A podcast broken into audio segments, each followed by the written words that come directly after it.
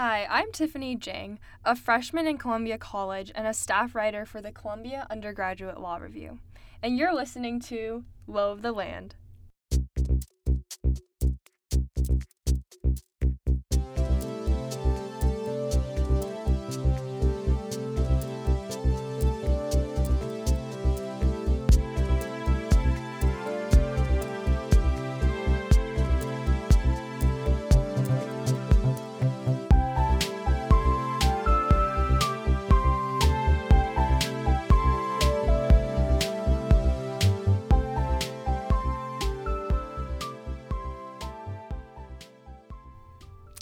Since 1976, 1,494 inmates have been put to death under state sanction in the United States, and nearly 3,000 are still on death row. But many contemplated and argued whether the power of capital punishment is something the state should have the power to do. Talk of abolishing the death penalty has become a key issue in our country, one that is highly controversial and heavily implicated in American politics. Today, Jake Gray and I will be discussing the capital punishment, featuring an interview we conducted with Robert Dunham, who is the executive director of the Death Penalty Information Center. Under United States jurisprudence, the only crime for which the death penalty can be imposed is murder. This was first outlined in Supreme Court case Coker v. Georgia, 1977, in which the court discussed whether imposition of the death penalty for raping an adult woman is a violation of the Eighth Amendment. In a 7 to 2 decision, the court held that it was a grossly disproportionate punishment for the crime of rape. With the exception of permitting capital punishment for rape of underage children, the only crime that is punishable by state execution is murder. However, in 2008, the court revisited this particular issue, and in Kennedy v. Louisiana, this case found that Patrick Kennedy was guilty of raping his eight year old stepdaughter and was sentenced to death. His appeal forced the court to reconsider whether capital punishment for the crime of child rape is a violation of the Protection Against Cruel and Unusual Punishments. In a narrow 5 to 4 decision, the court held that the Eighth Amendment bars states from imposing the death penalty for the rape of a child where the crime did not result and was not intended to result in the child's death. And this has set precedent for over the past decade. But even then, when the death penalty can only be imposed for heinous crimes that result in death, there are many arguments to consider from both sides. From issues of racism and wrongful convictions to society's unforgiving sentiments towards criminals, there are many problems with the death penalty, yet even more obstacles to abolishing it. There are a variety of justifications for the death penalty that, today, seem most plausible. First, the justification from retributivism. Broadly speaking, retributivism holds that if you commit a serious crime or moral wrongdoing, then you morally deserve to suffer a proportionate punishment. For example, Immanuel Kant endorses a theory of punishment, lex talionis, more colloquially known as an eye for an eye. He stated that whatever undeserved evil you inflict upon another within the people, that you inflict upon yourself. If he has committed murder, he must die. What's most interesting, however, is that Kant's stance is considerably more progressive than what's reflected in laws, policies, and judicial decisions in the United States. Historically, the death penalty has been used for a variety of heinous crimes in the U.S., from rape to murder. In effect, retributivism is making a sort of value judgment in claiming that the death penalty is the only sufficient penalty for such crimes. It's important to note that, at least philosophically, there are many who endorse retributivism without endorsing the death penalty. Another argument for the death penalty, which has been employed historically and has fallen off in recent years, is deterrence. The reasoning is that if we make the punishment so high, then people will be de- deterred from committing crimes due to fear of being punished. This is an empirical claim that's been proven false over the years. For example, the murder rate in non death penalty states has remained consistently lower than rates in states with the death penalty. Many arguments against the death penalty stemmed from practical misapplications which create injustice especially since issues arise from the administration of the death penalty, like racial disparities in the charging, sentencing, and imposition of the death penalty. Amnesty International cites a report sponsored by the American Bar Association in 2007, which concluded that one third of African American death row inmates in Philadelphia would have received sentences of life imprisonment if they had not been African American. Another practical concern is wrongful convictions. Since 1973, 151 people have been released from death rows throughout the country due to evidence of their wrongful convictions. Moreover, many argue that it violates the sanctity of human life, or that it is unnecessarily cruel and cannot possibly fit the crime. Some argue that it causes a brutalization of the values of society, making life less valuable. With plenty of controversy surrounding an issue in which people's lives are at stake, we thought it was necessary to bring in an expert on the topic to help clarify some of the facts. Robert Dunham is the executive director of the Death Penalty Information Center, which does not provide a position for or against the death penalty, but provides information and analysis of the issues surrounding the death penalty. In our interview with Robert Dunham, he helped present a bigger picture on the debate surrounding the death penalty. First, we asked him what the general justifications for allowing the death penalty are, and he talked about our human tendency to prescribe value judgments. Proponents of the death penalty make several arguments. Um, the the one that that I don't think you can factually dispute uh, is the value judgment that there are certain crimes that are so horrific uh, that no other punishment is sufficient. Uh, and that's that's a value judgment, and people of good faith uh, can differ on the answer to that. Uh, most of the other justifications uh, are subject to factual analysis, and that's where they have their problems. Uh, you have arguments that you hear uh, that the death penalty is necessary for public safety, that it protects police officers. both of those statements are false. you have statements that the death penalty is necessary as a tool to get um, uh, people to plead guilty uh, or to provide information. Uh, there are certain circumstances in which it's true that the threat of the death penalty does lead to cases pleading out. Uh, but there are an equal number and maybe more cases uh, in which the threat of the death penalty uh, has extracted false confessions or has led people to provide false testimony against others and has resulted in innocent people being sentenced to death or incarcerated for long periods of time. the other reason that you hear uh, significantly uh, are things like um, that it is a deterrent. Um, the death penalty is not a deterrent. There's no evidence of that. And we did a study of 31 years of FBI uh, homicide data and FBI data on killings of police officers because we wanted to find that out. I mean, if the if the death penalty really does deter, then that's a very strong justification for it. Uh, and what we discovered was uh, over that 31 year period, that on average, states that have the death penalty uh, had significantly higher rates uh, of murder. Uh, and states that had the death penalty over this same period uh, also had higher rates at which police officers were killed. Now, that doesn't mean that the death penalty causes more murders uh, or places officers more at risk. Uh, I think what it means is that it's irrelevant uh, to it. And there are other social factors uh, in those states that uh, that lead them to have the death penalty. Because when we looked at the national trends, uh, when murder rates went up in the United States, what happened in death penalty states versus what happened in non-death penalty states, and what happened when murder rates went down, what we found was the trends are trends, uh, and that having or not having the death penalty didn't seem to make any difference at all. So the best argument that the proponents have uh, is a value judgment uh, that there are certain murders for which no other punishment is appropriate. Uh, the question of cost, death penalty uh, costs significantly more. Uh, the question of deterrence, there's no evidence that it is a deterrent. Uh, and uh, does it make police officers safer and the public safer? the answer to that seems to be no. Next, we asked Robert Dunham what types of crimes that the death penalty is used as punishment for. In the United States, the only crime for which the death penalty may be imposed is murder. Uh, the United States Supreme Court has held on numerous occasions uh, that the use of the death penalty as a punishment for robbery or for rape uh, or for another offense uh, in which no death arises uh, is unconstitutional. It violates the Eighth Amendment.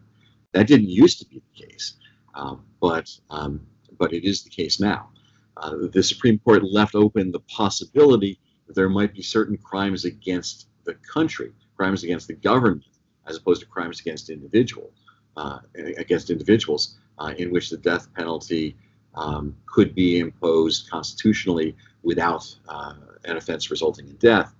But uh, we've never had an instance of that, uh, and uh, it's widely accepted that if you applied the traditional Eighth Amendment analysis, which is what are the evolved standards of decency in American society, uh, the fact that no one has been prosecuted uh, for the past 50 years capitally, uh, and no death sentence has been imposed uh, capitally for a crime against the state that did not result in death, um, that's a very strong argument that that punishment would now violate the Eighth Amendment.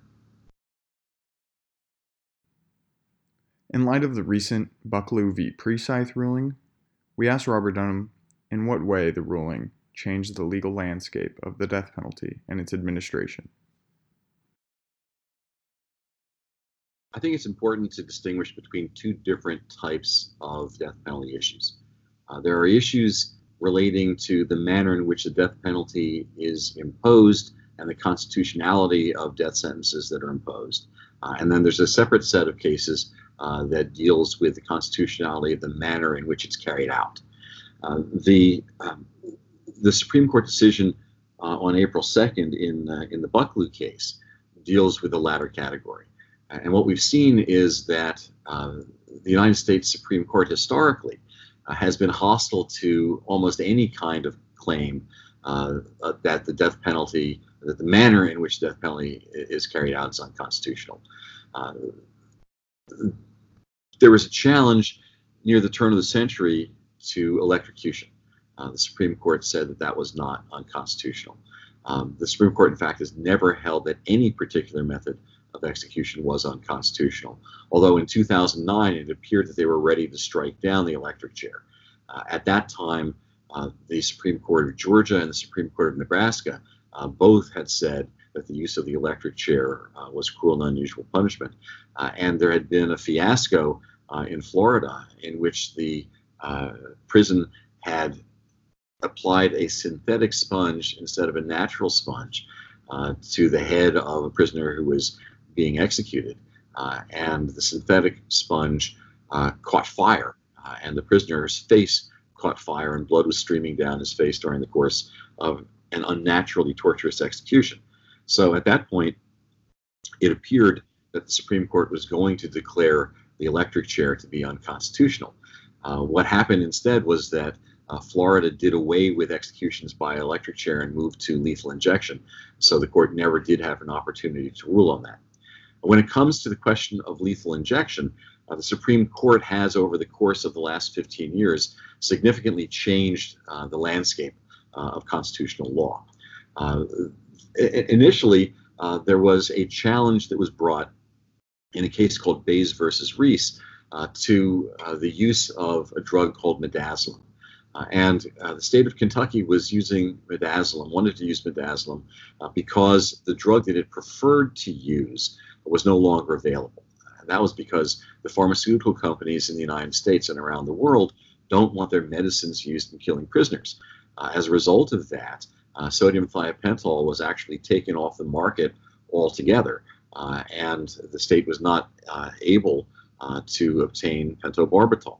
Uh, so it was using a three drug protocol uh, using a drug called midazolam. Problem with midazolam is that it is uh, a sedative. It's not a uh, it's not uh, a painkiller, uh, and um, the evidence suggested that it did not have the pharmacological properties necessary to make the def- make the prisoner who's about to be executed unconscious and keep him unconscious, insensate, uh, while the killing drugs were administered. Uh, but the United States Supreme Court said, based on the factual record uh, in front of it, uh, that the defendant had failed to meet his burden of showing that it would be unnecessarily torturous. Uh, and the opinion uh, appeared to suggest that the prisoner had to come up with an alternate method of execution for the state to carry it out. and that was widely criticized uh, as uh, as macabre and barbaric. Uh, and some people said that it reminded them of a horror movie. in which a villain has somebody captive and says, "I'm going to be I'm going to be humane uh, in the way that you die. You get to pick your poison." That's essentially the judgment of the United States Supreme Court. Um, if you want to say that the method the state has chosen is torturous, we will allow you to say that only if you are able to come up with some other alternative uh, that is available to the state and that you consider uh, to be, or that you can prove is less painful. So uh, there were a couple of cases that came up in which the court uh, rejected challenges uh, to lethal injection on the grounds that the defense had not met their burden of proving available uh, other available alternatives, and the kind of as applied challenges to method of execution. This entire state uh, process will be unconstitutional for everybody, uh, had been rejected uh, time and time again. So Russell Bucklew came up in a slightly different posture. Uh, he has a rare medical condition uh, called cavernous hemangioma, I believe. Uh, and what it is, is a condition in which you have these blood filled tumors that grow, and he has them on his face uh, and on his neck and in his throat. And his argument was that execution by lethal injection uh, was going to be unconstitutionally torturous because these blood filled tumors uh, were going to burst. Uh, and if they burst, uh, he, his execution would not be as a result of the drugs, but he would be drowning uh, on the blood um, while he was conscious because midazolam wouldn't wouldn't knock him out, uh, and so he would be aware during this entire process. The United States Supreme Court, in this opinion by Neil Gorsuch, wrote that prisoners do not have a right to a painless execution. Uh, and said that the constitutional standard was whether a method of execution um, involved, and this is a quote from the Supreme Court, super added pain. Uh, that is to say, uh, if you translate that into English, uh, that it involved pain and suffering beyond that which would be uh, normally associated with execution. That wasn't enough, though. The court went on to say that we meant it when we said that a prisoner has to come up with an alternate method of execution. Uh, and so it doesn't matter whether the manner of death that the state chooses is torturous uh, if the prisoner is unable to come up on his own with some other alternative method of execution that is reasonably available to the state. In the history of the United States, that had never been the case before, uh, before the Baze decision. Uh, and as the dissenters pointed out vociferously, there is no basis uh, in Eighth Amendment law uh, for that kind of judgment. So the decision was criticized as being cruel and heartless, uh, but it also has a practical problem. At the same time that the United States Supreme Court is requiring prisoners to prove that there is an alternate method of execution that is reasonably available to the state and that will be substantially less painful, states have been engaging in a practice of secrecy that prevents the prisoners from finding out whether drugs are available. And so the combination of uh, this requirement that the prisoner prove that there is an alternate method of execution that's available uh, and state secrecy that prevents prisoners from finding out what evidence might exist about the availability of drugs to the states. Uh, the net result of that is that it is a virtual impossibility uh, for prisoners to meet the burden of proving that the state is executing them uh, in an unconstitutional manner. The execution may well be torturous, and there is significant evidence that an execution using midazolam is. Uh, an Ohio judge described it as being the equivalent of being subjected to waterboarding, suffocation, and liquid fire at the same time. Uh, but the United States Supreme Court has said that that doesn't matter unless you can meet what appears to be an insurmountable burden of showing that there is some other available alternative. Next, we asked Robert Dunham what support for the death penalty looks like in modern day America. Americans' views about the death penalty are much more nuanced than um, than they're giving credit for. And their response to questions about the death penalty depends largely upon what question is asked. If you ask Americans, do you support the death penalty? You will find that a majority of Americans answer that question yes. Now, it's significantly less than it was a generation ago. In the 1980s, uh, Gallup did a poll. Uh, I'm sorry, in the in the uh, in the in the mid 1990s, uh, the annual Gallup poll uh, on capital punishment uh, registered support for the death penalty at 80 percent, and a poll in the late 90s conducted by the Pew Research Center registered support for the death penalty at 78 percent. last year, in 2018 in October, Gallup's support for the death penalty uh, was measured at 55%, uh, and Pew had measured support at 54. So we've seen a huge drop in support for the death penalty in the abstract. But then we find when you ask the policy question, not do you support or oppose the death penalty, but what do you believe is the appropriate punishment for murder? Uh, we find that more Americans say that life without parole is a more appropriate punishment than, than the death penalty. Uh, you actually have uh, about 50% of the American public saying that they support life without parole over the death penalty, uh, and in the range of 41, 42% uh, saying that they support capital punishment, that they think capital punishment is the appropriate punishment. And another thing that's interesting is uh, in Gallup's most recent poll, for the first time since they began asking the question in 2000, fewer than half of Americans say they believe that the death penalty is being imposed fairly. So when you ask the up and down question, yes or no, death penalty or no death penalty, uh, a small majority of Americans say yes to the death penalty. When you ask the policy question, where you include life without parole or you include other sentencing options, uh, that drops, and more people say they prefer life than death. And when you ask people about fairness, uh, the American public, generally speaking, does not think that the death penalty is administered fairly. Such opposition against the death penalty, we asked Dunham what the biggest obstacle in abolishing capital punishment is. Well, I think there's a huge difference between death penalty politics and death penalty policy. Uh, what we've seen over the course of the last 15 years uh, is an emerging conservative opposition to capital punishment. That's not to say that a majority of conservatives oppose the death penalty. Uh, that's that isn't true. Um, but what we're seeing is that more and more people who are classic conservatives, small government conservatives, uh, fiscal conservatives, uh, people who are libertarian, uh, people who are pro-life, uh, more and more of them uh, are coming out against capital punishment, and that has to do with the question of policy. in about 2015, Nebraska voted to repeal its death penalty law. And Nebraska was an overwhelmingly Republican legislature. And when the legislators were asked about it, uh, they said that the difference was uh, they had gone from looking at the death penalty dogmatically, ideologically, uh, as a matter of politics, uh, and begun looking at it as a matter of uh, pragmatism. Uh, was it workable as a policy? and when they did that, uh, this Republican legislature uh, voted to overturn the death penalty statute, to repeal the death penalty statute.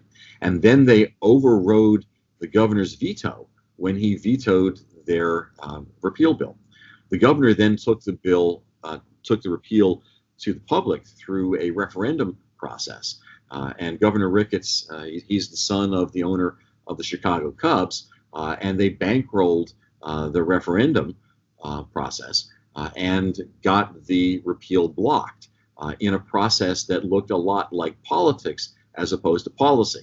You didn't you didn't see a discussion uh, of whether the death penalty was workable. Uh, you heard a lot of emotional rhetoric uh, and a lot of fear-based rhetoric.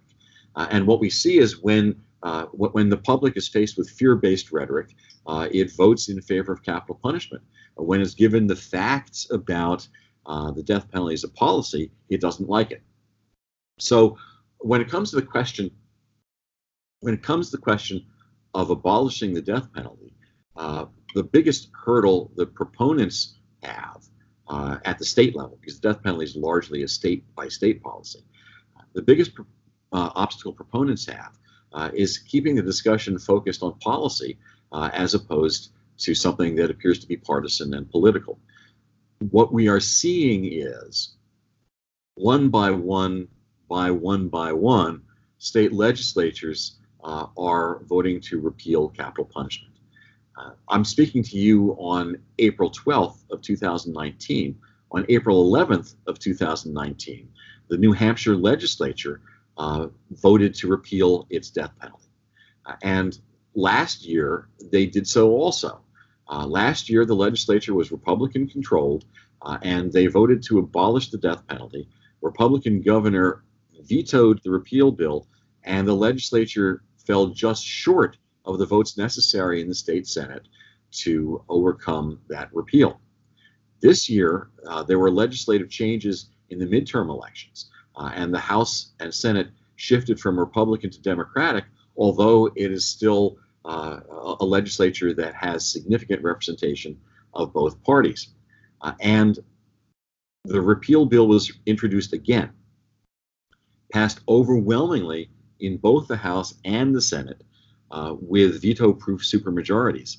Uh, and it received bipartisan support uh, in both the House and the Senate. So it looks as though New Hampshire uh, is going to override Governor Chris Sununu's expected veto uh, and become the 21st state to abolish the death penalty. There will also be the eighth state since the turn of the century to do so. And in that period, no state that had gotten rid of the death penalty has brought it back.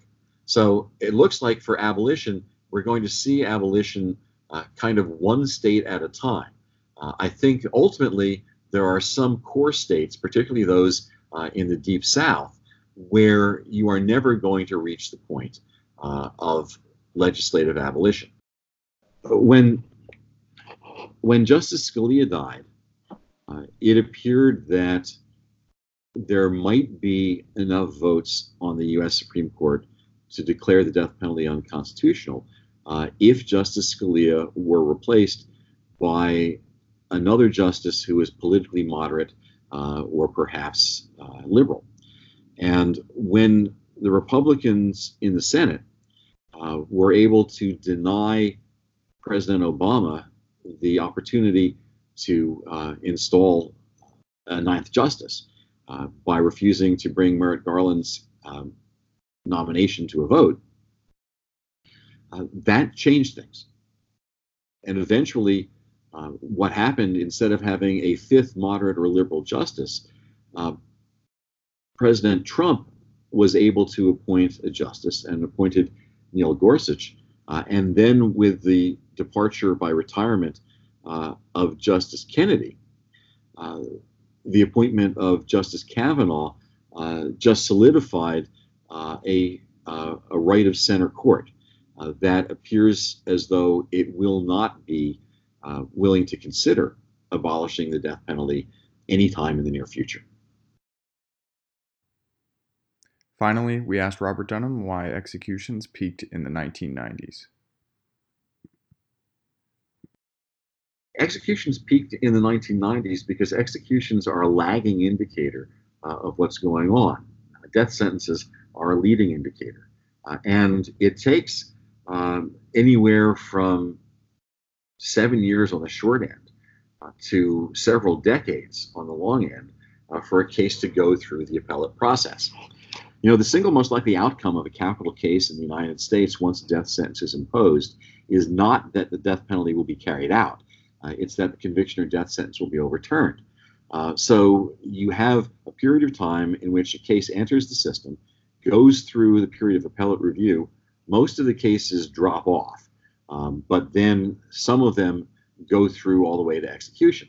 Uh, and you'd expect to see a lag of maybe a decade to 15 years between the new death sentences uh, and between uh, and, and and executions.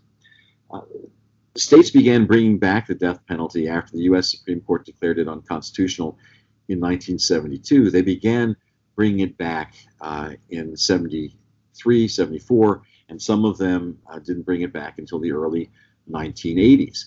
And once they brought it back, it took time uh, for the first capital cases to be tried uh, and then they had to run through the appeals process in state court. They then had to run through the post conviction process in state court, and then they had to run through the habeas corpus process in federal court. So we began to see executions rising uh, as we went through the 80s into the 90s, and they peaked towards the end of the 90s, and it was about a, a 10, 15 year lag behind execution. Uh, I'm sorry, about 10 to 15 year lag uh, behind new death sentences. Death sentences peaked in the mid 90s and began coming down. Uh, executions peaked uh, at the end of the 90s uh, and began coming down. And we have now had a drop from 315 death sentences per year in the middle of the 90s uh, to uh, fewer than 40 death sentences per year over the course of the last four years. That's an 85% drop in the number of death sentences.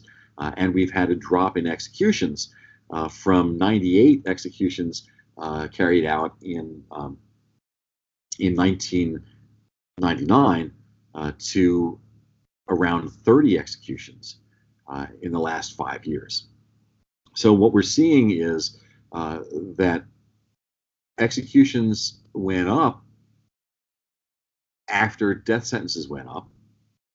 Executions have come down as new death sentences have come down, and they will continue to drop uh, as uh, as more and more states uh, abolish the death penalty, and uh, and as cases continue to be overturned in the courts. Now, all of that could change uh, if the composition of the federal courts becomes more hostile to, uh, to, to, granting relief and granting review.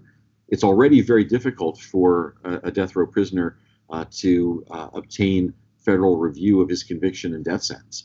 Uh, and if the new appointees uh, turn out to be hostile to constitutional rights, then we may see fewer cases uh, overturned over time, um, and uh, death uh, executions could conceivably come back up.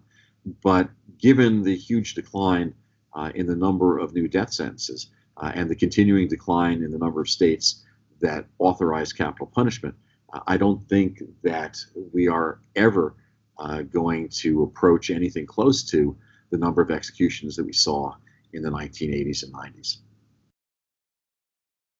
As Robert Dunham elucidated in his interview, the Supreme Court has turned back from a more anti death penalty sentiment, but the issue is becoming less partisan over time. The issue at hand seems to be one of sentiments towards crimes and criminals more generally. So, if the death penalty is to ever be abolished, we as a society need to think seriously on how we treat our criminals. This is Jake Gray from the Law of the Land, and thank you for tuning in with us.